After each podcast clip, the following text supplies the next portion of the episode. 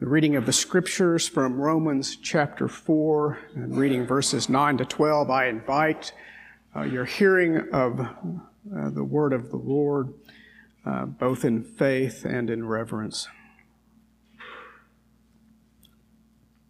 Is this blessing then only for the circumcised or also for the uncircumcised? For we say that faith was counted to Abraham as righteousness. How then was it counted to him? Was it before or after he had been circumcised? It was after. Uh, it was not after, pardon me, but before he was circumcised. He received the sign of circumcision as a seal of the righteousness that he had by faith while he was still uncircumcised. The purpose was to make him the father of all who believe without being circumcised, so that righteousness would be counted to them as well, and to make him the father of the circumcised, who are not merely circumcised, but who also walk in the footsteps of the faith that our father Abraham had before he was circumcised. The word of the Lord. Thanks be to God. Well, I invite you to join me again for a time of prayer. Uh, oh, Father, again, we come before you in prayer, in worship and praise and adoration. Great is our God, and greatly to be praised, our triune God, God the Father, almighty maker of all things in the heavens and the earth and the sea, God the Son, very God of very God, and uh, God the Spirit, the Holy Spirit, the Lord and giver of life. Uh, we bow in prayer before you with praise, and also with thanksgiving for uh, all of thy mercies to us and thy grace to us, primarily thy grace in the giving of the Son to us, and then the giving of the Spirit to give us uh, eyes to see and behold the beauty of the Savior, whom the world did not see, and ears to hear the Savior, whom the world does not hear, and hearts desiring to follow the Savior, the great shepherd of the sheep. Help us to never forget all the benefits of the Lord to us, and for thy fatherly care, and for the privilege of coming before you in prayer to uh, lift up the needs of others. We reckon that we all come here with various things that are uh, trials for us, uh, things that cause us distress. We come in each one in a measure of weakness. And so pray that you would meet each one here at the, the point of their need, intervene on behalf of them in circumstances that are perplexing or through which they see no way forward. Um, but again, intervene in ways that are wise and good. Um, we may come uh, perplexed, and in your word we find wisdom and skill for living. We may come grieving something, and yet you are the God of all comfort, so comfort us. We live in a world where lawlessness abounds and is spreading, so protect us and protect our loved ones uh, from physical dangers, but all the more from the spiritual dangers that abound. These are, in many ways, uh, personal uh, needs. We have the great need of a congregation to be united, to love one another, uh, Uh, to bear one another's burdens. Uh, uh, help us to do that in ways that glorify you. We are thankful uh, this morning for the Word. We are thankful for Phil, for his ministry in the Word, his uh, uh, devotion to you, his devotion to the Word, his time of study and preparation. And bless him, bless his wife, his children. Uh, But now, O Father, prepare our hearts uh, to hear the word, uh, for you are the Lord of the word, and your Spirit is the great one who gives illumination. So we pray for the ministry of the Spirit and the word together, that the word would go forth in power, accomplish every purpose whereunto you send it this morning. That word which is a lamp to our feet and a light to our path, which gives us skill and wisdom for living before you and before men. These things we pray in the name of the eternal word, thy Son, Jesus Christ. Amen. Thy will be done. Lord, hear our prayers. I once uh, had a fill-in uh, professor at the seminary uh, who, for whatever reason, took the time to respond to the parroting of all the students that it's so hard and please make it easy. And so he finally said something to the effect that uh, it's really true that brevity is the soul of wit, but when you're here, write it out. And so there was a great volume of work. I, I presume that the professors were looking for thoroughness uh, and a manifestation of understanding. So I never really forgot those words. I mean, it is true, brevity is the soul of wit, but when in doubt, Paul is going to write it out, respecting the doctrine of justification. And that, is, of course, is very important for a number of reasons. It's foundational to uh, salvation. Uh, it's a pillar of the church. You take that doctrine away, the church ultimately is going to collapse theologically. Uh, I was reading uh, this week uh, the words of Charles Hodge, who challenged me with the notion, if God has provided a way of salvation, and you have your own way, you can't be saved. I mean, that's, that is an incredible statement.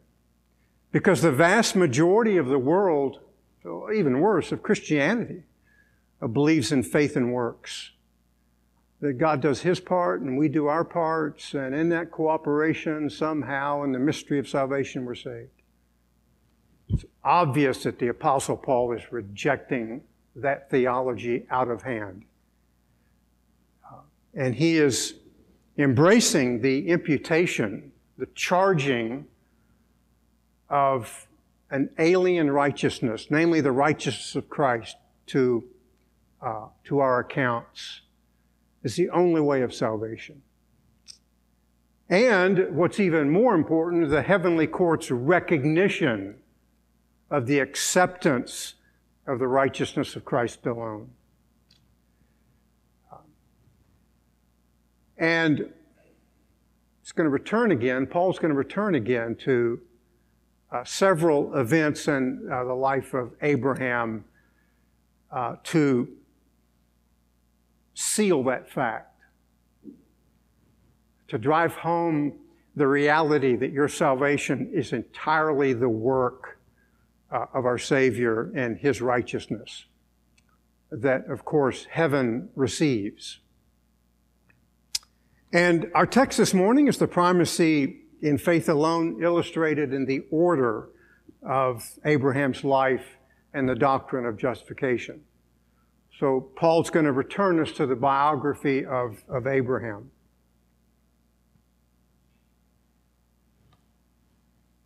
And the larger context is he's writing out in great thoroughness the doctrine of justification. Uh, we learned last week that it was received by Abraham by his faith alone. It's the entire basis of justification. Uh, Abraham believed in God and it was imputed to him as righteousness. Think about that. God does the imputing. A human priest imputes nothing. Always amazed that, uh, certainly in the Roman Catholic Church, not throwing rocks, but just examining their theology, that the church is dispensing the grace of God. When in the life of our, one of our great forefathers, it was God who was dispensing it. And I think if you try to shove human priests in there, you, you do great injustice, not only to the text, uh, but to the very basis of our salvation. That it is not an inherent righteousness within us. It cannot be given by a church. I grant you the importance of church. Certainly in many respects, it's the mother of our salvation. But God alone does the imputing of the righteousness of His Son. Again, uh, my quick review in terms of Paul's thoroughness, uh, it is uh, a legal declaration made by the court of heaven.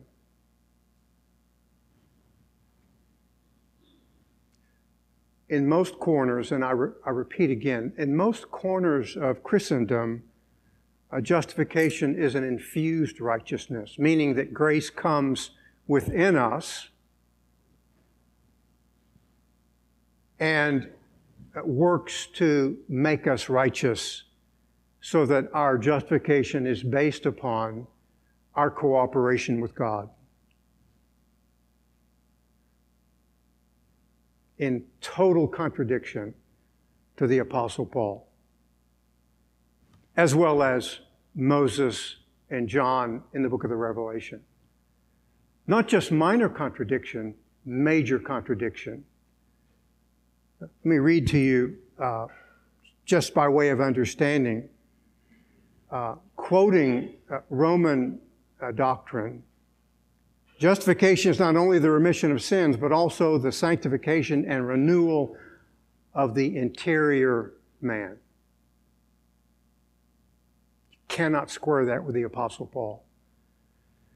It says it's a legal declaration of righteousness based solely and entirely on the court of heaven declaring us to be righteous, just as was the case of Abraham. No, no difference whatsoever in our justification and Abraham's justification. We believed in Christ, and it was imputed to us the merits of his obedience. Nothing at all to do with the inner man. As I've stated before, in Eastern Orthodoxy, it's faith and works. Uh, So in effect, if, if you think about their theology of orthodoxy in Rome, sanct our, our sanctification is the cause of our justification. An entire reversal of the proper order of justification uh, that sets in motion our sanctification. I mean, typically in our culture with a decline in theology, you know, someone's going to say, well, come on, Phil, what's the big deal? I mean, let me repair to Hodge again. If God has provided the way and the only way, and you go a different way, uh, you are in extreme error. And it's an error that the moment you pass through the portal of this life, can never be corrected. So it's, it's important to understand. We refer to um, the prophet Isaiah, my favorite verses. Isaiah chapter sixty-four and verse six. We are as all have become unclean, and all our righteousness are as filthy rags. And we all wither like the leaf, and the iniquity like the wind carries us away. So tell me, you going to take your works to God? I don't think so. The point of these texts, the point of the Apostle Paul, is to remind us of the beauty of our salvation, and for any who is not saved, to turn them to Jesus Christ. Because outside of him, the wind will carry you away in an error that is so grave and cataclysmic that it cannot be fixed the moment you pass through the portals of this life.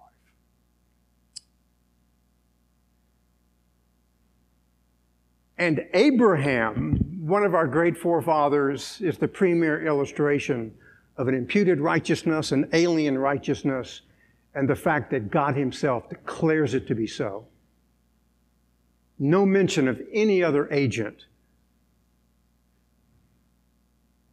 Uh, in verses nine to eleven, first part of verse eleven, faith and justification uh, come before works.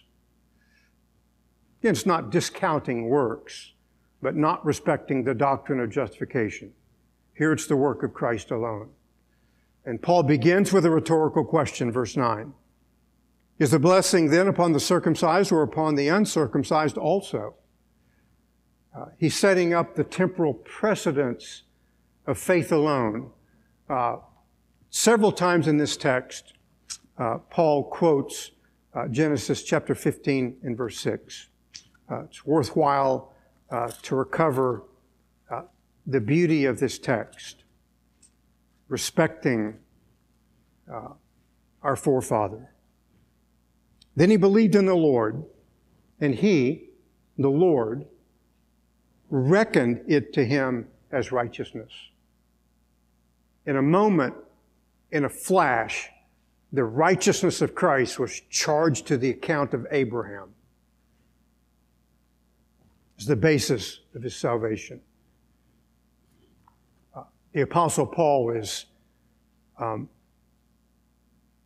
explicit respecting this order. Certainly in the book of Galatians, he quotes Genesis fifteen six and Galatians three six. Even so, Abraham believed God, and it was reckoned to him as righteousness. Therefore, be sure that it is those who are of faith who are the sons of Abraham.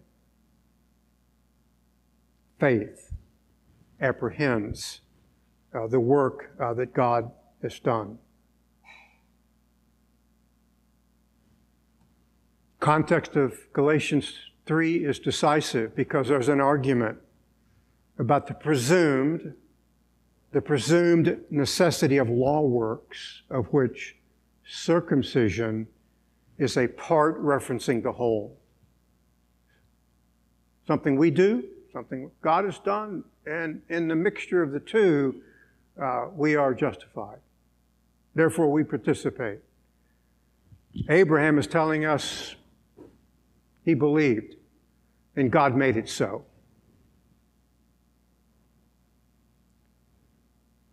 In Galatians three eleven, Paul says, um, by the works of the law is no man justified. Uh, I might add, in more poignancy, by the work of any human priest is no one justified. It is well worth remembering in the history of our faith that the doctrine of justification is the cause, what's the cause of the Protestant Reformation.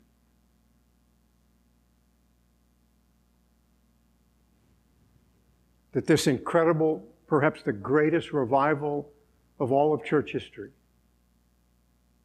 except when he revived your heart to come to faith, was based upon this doctrine. And I remind you again, uh, this doctrine obviates the entire sacramental system of Rome, because we need Christ, not a human priest. Only Christ will do.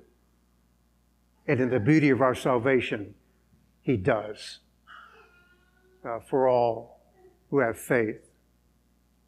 And as you know, uh, even faith is a gift from God. But uh, nonetheless, um, Paul is affirming that.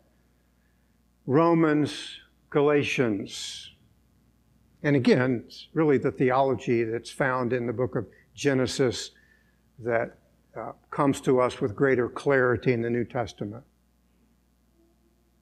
Uh, the next rhetorical question is, uh, respecting Romans four, when was it imputed?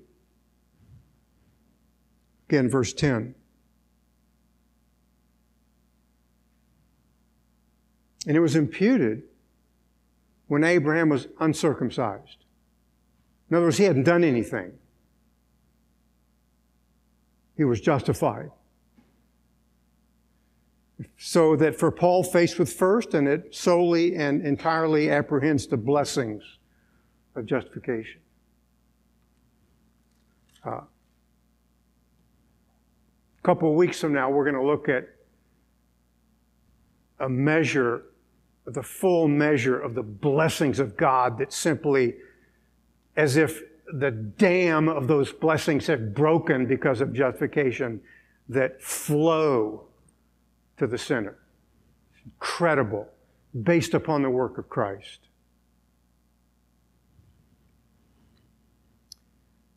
And temporally, uh, years after he was justified, Abraham was circumcised, thereby validating the primacy of faith alone. Uh, verse eleven. The temporal illusion, and again, this is Paul kind of hammering shut uh, the coffin of religion, um, is to Genesis seventeen ten. So if you have your Old Testament, I uh, encourage you to turn there. Uh, Genesis seventeen ten.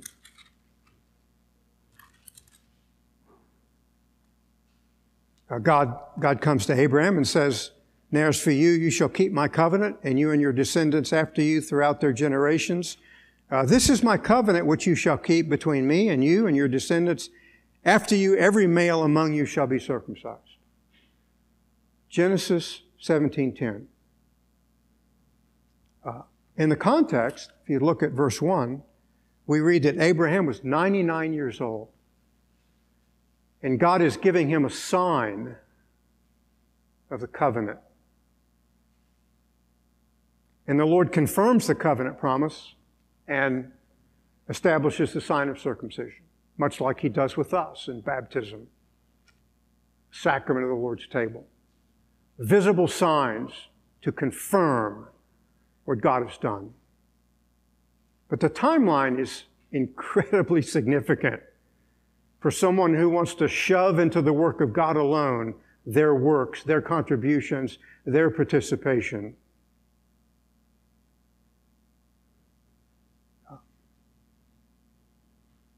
In, after the great event of Genesis fifteen six in Uh, Genesis sixteen three, um,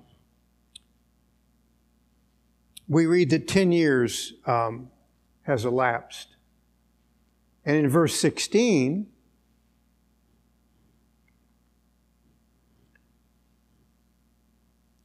we read, "And Abraham was eighty-six years old when Hagar bore Ishmael to him."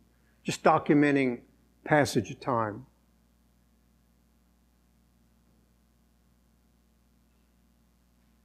And now, in chapter seventeen, he's ninety-nine, and he's circumcised. And so just get your ruler and draw the timeline. This is not exactly a photo finish. Which was first? Some twenty-plus years has elapsed since his justification until his circumcision. So how can you shove your participation into justification?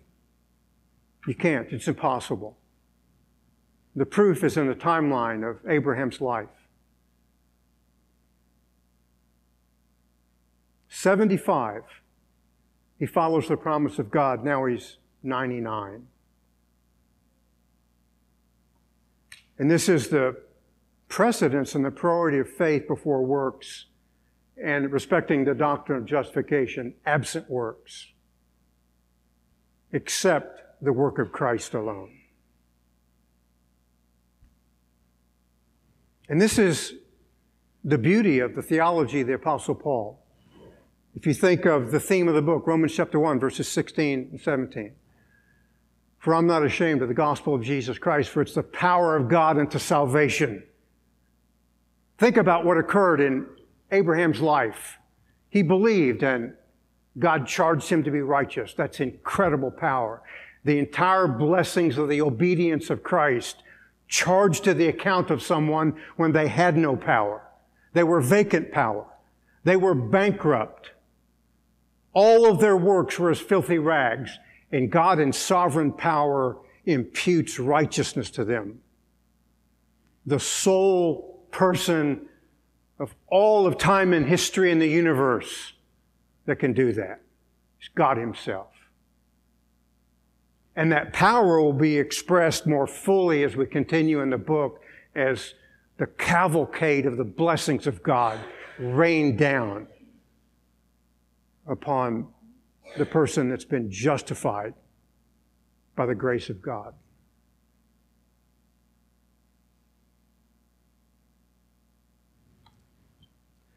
It, it, it, it's, it's well worth uh, remembering that circumcision, sign and seal of the covenant, points to something greater. I mean, if you think of our sacramental system, uh, baptism and the Lord's table, uh, they are visible signs pointing to a greater reality. And Abraham's circumcision is, does exactly the same thing. It's pointing to a greater spiritual reality.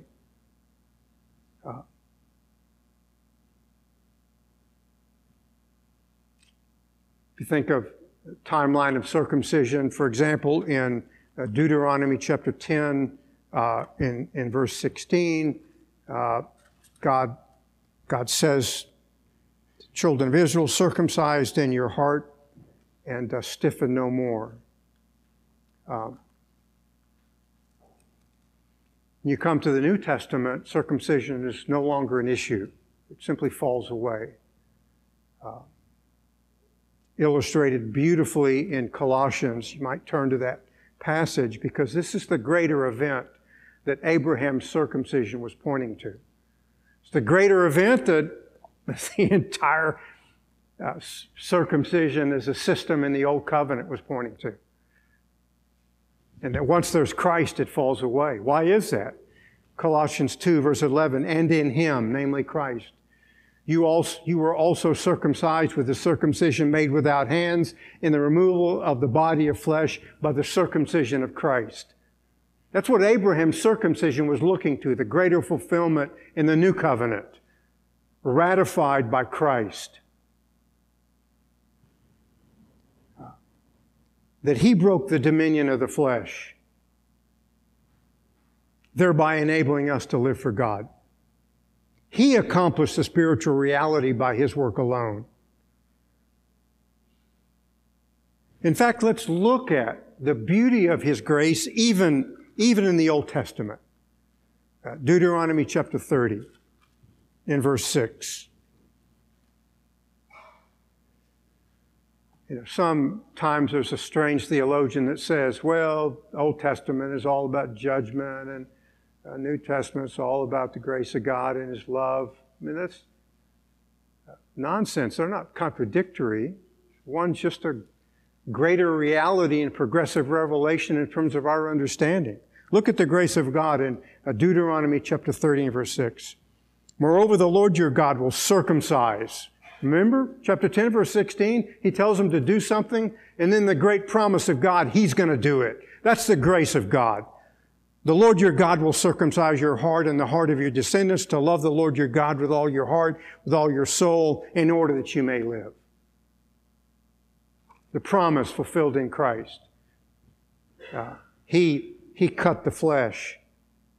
Uh, documented, of course, in the life of Abraham.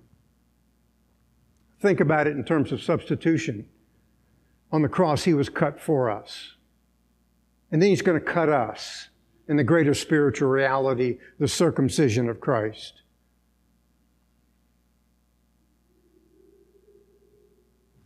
And it's so radically important because if you want to shove your works in there, uh, you're shoving something that's temporal and imperfect. And the law demands total and continuous perfection and obedience, which is what Christ became for us. The merits of His obedience charged to us.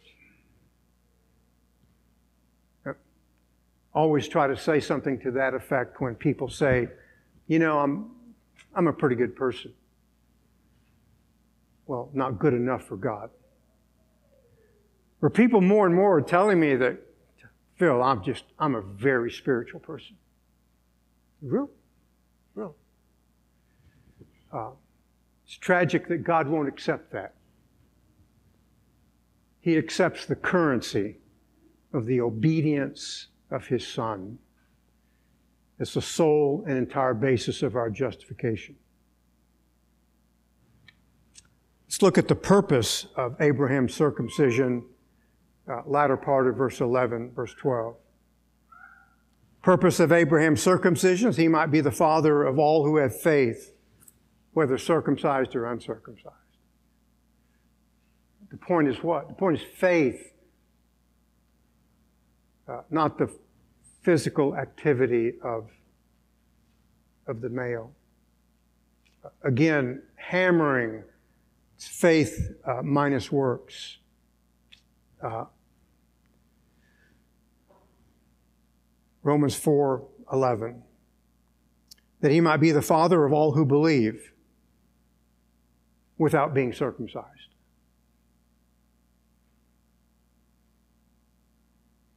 And that righteousness might be reckoned to them. So he's our, he's, I mean, he's our forefather. Uh, notwithstanding the topsy-turviness in our own culture, um, he's our George Washington, our Thomas Jefferson, uh, all wrapped together. The father of our faith, Abraham, because he shows us that it's apprehended by faith alone. In verse twelve, he's also the father of all who believe and have been circumcised. Because again, it's not the issue of circumcision. It's the issue of faith in Christ. The primacy of Christ irrespective of the sign and of certainly irrespective of ethnicity. All who believe. No ethnicity whatsoever. The life of the church. Old Testament, New Testament. Uh, and Paul goes on to say that respecting the circumcised, uh, the greater issue is, if you've been circumcised, that's not the issue. It's those who follow in the steps of the faith of Abraham, uh, that he believed before he was circumcised, and he was justified before he was circumcised by twenty-five some odd years. Two critical elements here. They, they must follow the faith of Abraham. You can't go to God and say, aren't you impressed with my works, what I did to my body? Because he's not.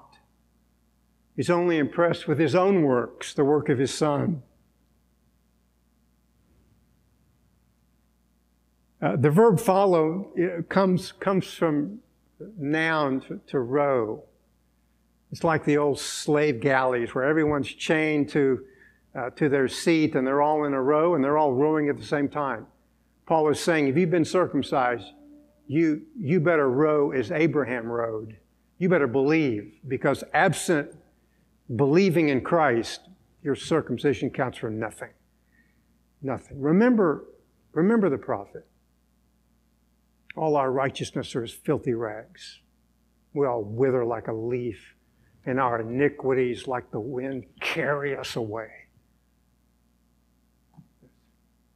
That turns us to Christ alone, to be sure. It's intensified by the direct object, that they're following in the steps or footprints of Abraham's faith, because faith saves and not circumcision. Decisive issue is what? Faith in Christ. The entire basis of our justification. Uh, cause of the Reformation, foundation to the church. It is the essence of our faith that we are safe from the terrors of the law and its demands for continual perfection in the obedience of Christ that he charges to our account based upon his sovereign power and grace.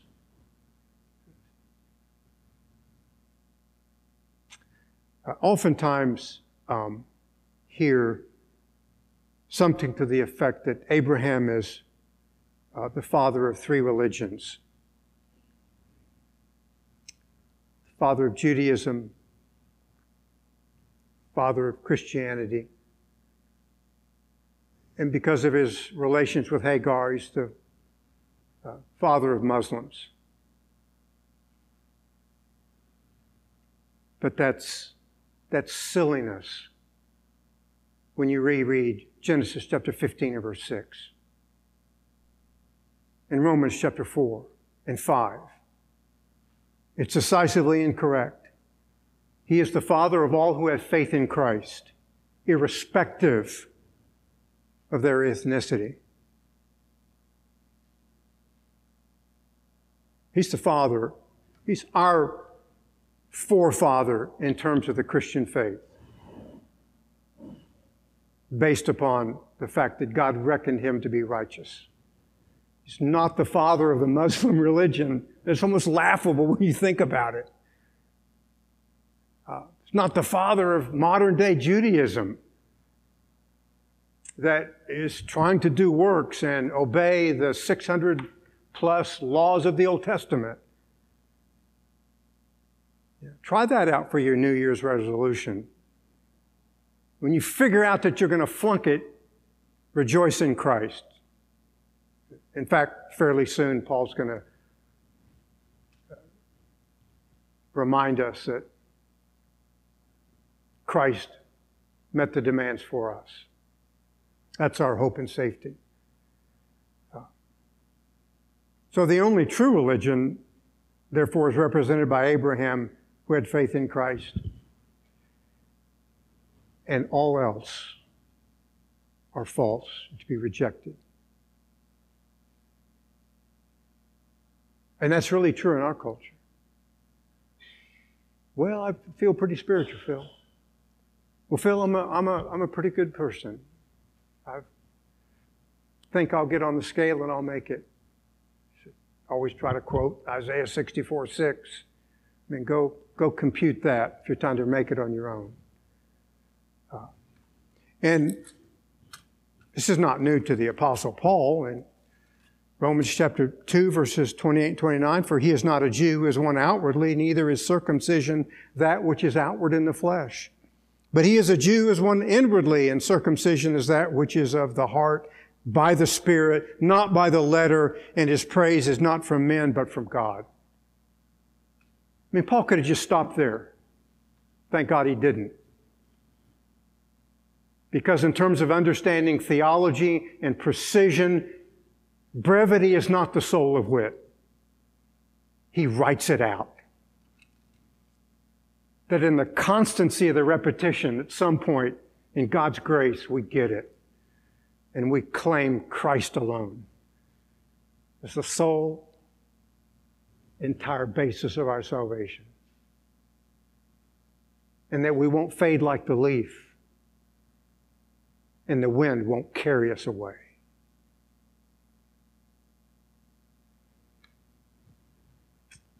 Another reality of this is Philippians chapter three, verse three. Paul says, we're the true circumcision who worship in the Spirit of God and glory in Christ Jesus and put no confidence in the flesh. Yeah. I'm always amazed by my Christian brethren who are looking for great events to occur in the geography of the land of Israel.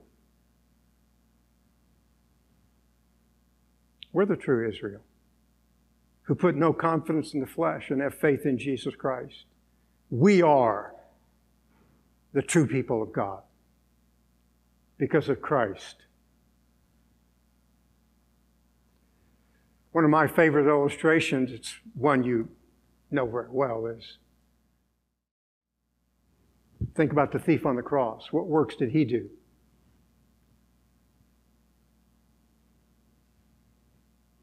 The thief on the cross did no works. How did he get to heaven?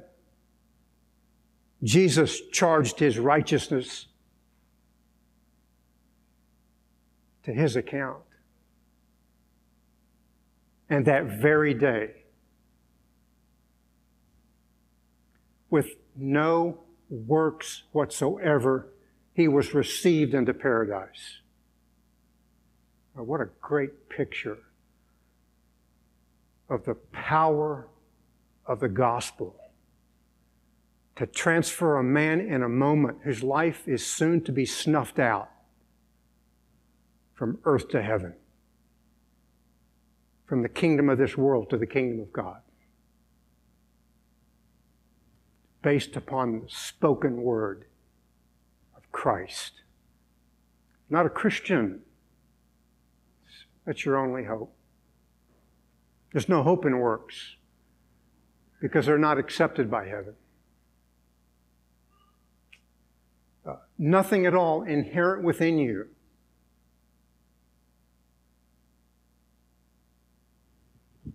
only by God's grace and His sovereign power. Uh, and that God simply declares it uh, to be so. So, fairly clear in this biographical time sketch of our forefather Abraham. Uh, by faith alone, he was justified. And the content of his saving work, Uh, we can read New Testament theology back into the Old because one continuous uh, theological reality. Uh, he had saving faith in Christ alone. And the power of Christ alone saved him. Um, like the thief on the cross, we can take this to heaven. And heaven will receive it because it delights in the work of the Son. And therefore, we are safe in Him. We cannot lose what He gave to us, what we didn't deserve in the first place. And it's not only the cause of the Reformation, it's not only the entire foundation of the life of the church, it, it's the basis of our everyday joy and celebration of our great Savior.